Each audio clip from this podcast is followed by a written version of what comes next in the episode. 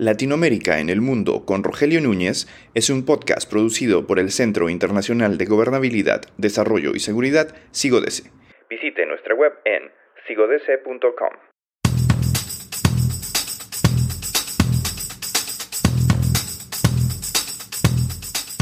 ¿Cómo debe América Latina posicionarse en el nuevo escenario geopolítico mundial? ¿Qué rol debe tomar en el choque entre Estados Unidos y China? Y frente a la ofensiva de la Unión Europea para reconstruir la alianza euro-latinoamericana? Entrevistamos a Sonia Alda para analizar el papel de la región en el mundo, en este nuevo mundo que está emergiendo en pleno siglo XXI.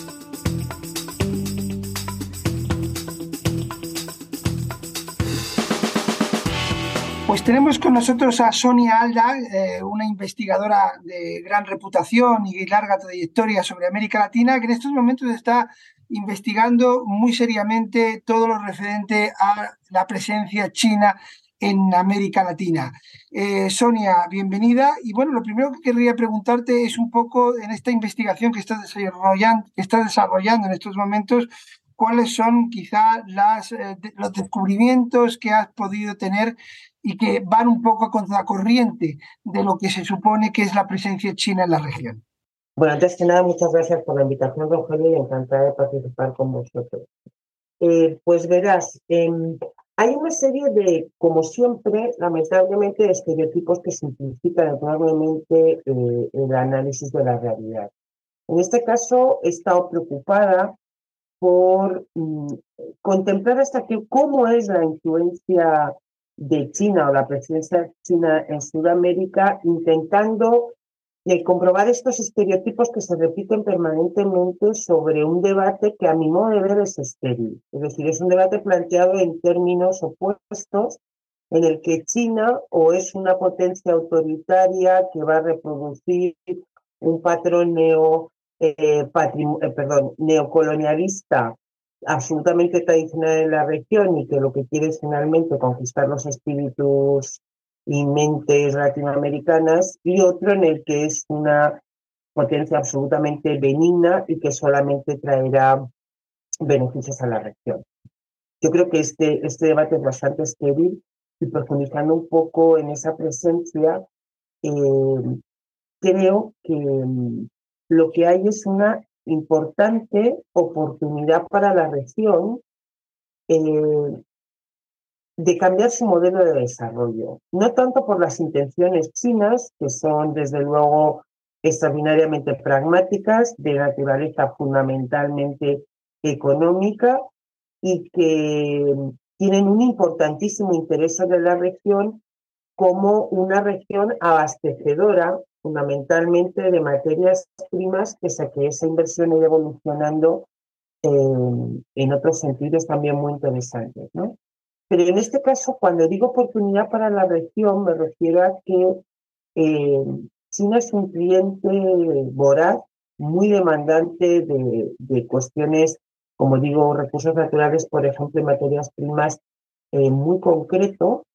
Y creo que esto, teniendo esta demanda, eh, Sudamérica tiene que aprovechar, o América Latina tiene que aprovechar esta posibilidad para cambiar eh, un modelo que es meramente, como históricamente ha sido la región, extractivista y exportador de productos básicos para poder eh, otorgarles un valor agregado a estos productos. Y esto ayudaría extraordinariamente a las economías eh, sudamericanas. Pero quisiera apuntarte que esto me parece que es una responsabilidad fundamentalmente, y no tanto de China, sino de, las de la planificación estratégica, el planteamiento estratégico se plantea en la región eh, de cara a cómo aprovechar esta, esta demanda china, ¿no?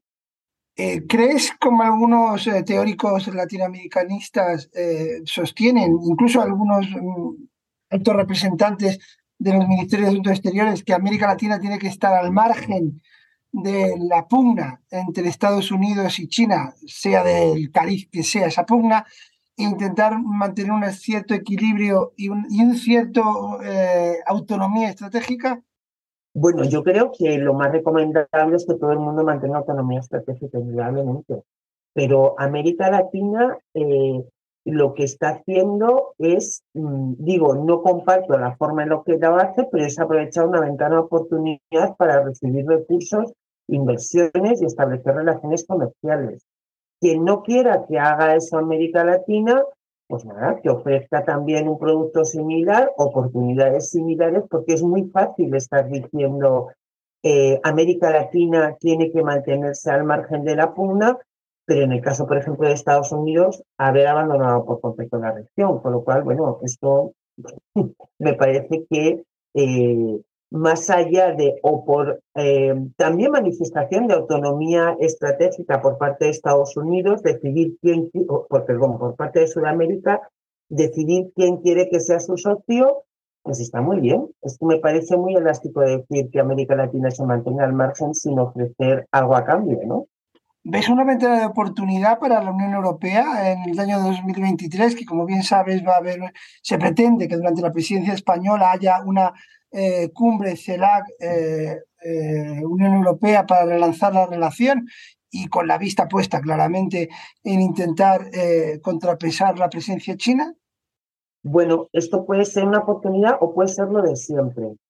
Cuando digo lo de siempre es no superar más allá de la retórica. ¿no? Entonces, hasta ahora no han progresado. España creo que no logra proponer a toda la Unión Europea en su conjunto, porque además es una como Sudamérica o América Latina es una región muy desigual con muy distintos intereses.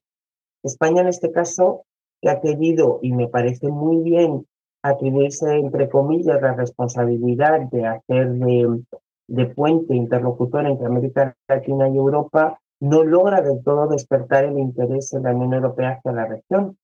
Entonces, creo que la forma, desde luego, más inteligente, y aquí valdría como argumento a, tu pregunta anterior, eh, las posibilidades de bloquear la influencia o la presencia china es eh, proporcionando acuerdos y negocios que puedan no ser más atractivos que los chinos. Esto ahora mismo no es muy fácil, pero creo que el intento debe llevarse a cabo pero desde luego replanteándose los fracasos previos de estas reuniones que han llevado a muy poco, como decía Es muy interesante todo esto que dices porque eh, en todas tus respuestas lo que se deduce es que el problema de América Latina no es un problema económico y social, sino fundamentalmente político, que la política esté a la altura de las circunstancias. Bueno, es una cuestión de voluntad política, indudablemente. Es decir, la región tiene extraordinarias necesidades eh, económicas, perdón, eh, tiene mm, un problema social grave y busca eh, posibilidades y oportunidades de negocio. Esto está clarísimo. Y esto depende de la voluntad política y de la responsabilidad de sus gobiernos. Ante esta situación que no es buena en la región, eh, se trata de buscar clientes internacionales con los que intentar mejorar la situación. Y esto es el puro mercado, ¿no? Es el mercado internacional. Así que eh, América Latina está eh, intentando aprovechar oportunidades, en este caso con el retraimiento de Estados Unidos no parece que ofrezca alternativas, y la Unión Europea, esperemos que este relanzamiento eh, pueda servir para ello. Pero indudablemente esto depende de decisiones políticas por parte de todos los actores internacionales en primera América Latina. Cuando estoy diciendo que hay una oportunidad para América Latina con respecto a la presencia china, así lo creo. Pero aquí creo que hay que agregar algo que es muy importante. Y es que América Latina debe ser muy consciente de su responsabilidad en aquellos eh, acuerdos, préstamos, inversiones que firme. Es decir, yo creo que no puede firmar cualquier cosa por la, lo apremiante de la situación económica, que no puede esperar solamente resultados cortoplacistas, sino que es que además debe em, eh, tener diseñado y saber qué es exactamente lo que quiere de China y cómo se puede aprovechar para un, cambio de modelo económico. Por tanto, China tiene mm, pues opacidad, tiene, eh, eh, genera daños medioambientales, em, parece ser, según los autores, que no crea suficientes puestos de trabajo en sus inversiones en Sudamérica. En fin, todos aquellos inconvenientes que pueden ser muy serios de eh, esta relación con China, ahí tiene que haber una capacidad negociadora muy exigente por parte de Sudamérica para intentar neutralizarlos en la medida de lo posible, ¿no? Y en este caso creo que país por país no se puede hacer, ¿no? ¿Qué capacidad negociada puede tener cualquier país? Eh, y me refiero ya no a Latinoamérica en general. ¿Qué capacidad negociada puede tener un país a nivel particular estableciendo relaciones bilaterales con ese gigante asiático? Y aquí lo que creo que es imprescindible es eh, una negociación regional. Y este es otro inconveniente que tiene la región, ¿no? Su capacidad para operar como actor actor negociador, que sería mucho, tendría mucha más capacidad para establecer condiciones, límites u orientaciones a las negociaciones con Chile. Totalmente de acuerdo. De hecho, yo creo que, eh, y tú supongo que también lo habrás observado así, eh, la última elección de presidente para el BID ha demostrado que incluso cuando la región teóricamente está más homogénea ideológicamente, aunque eso habría que que matizarlo, eh, ha mostrado las mismas divisiones, enfrentamientos y la incapacidad para presentar una lista eh, alternativa o una lista que agrupara a todos los candidatos. Estoy muy de acuerdo. Y bueno, también sí, cuando quieran nos reunimos otra vez y hablamos sobre esa o, supuesta homogeneidad ideológica. ¿no? Más allá de las ideologías, impera en la región un, una versión nacionalista eh, muy soberanista que creo que proporciona muy poca visión al potencial que podría tener la región si se convirtiera en un auténtico actor global. Y en este caso sería absolutamente necesario para negociar con China, con Europa o con Estados Unidos.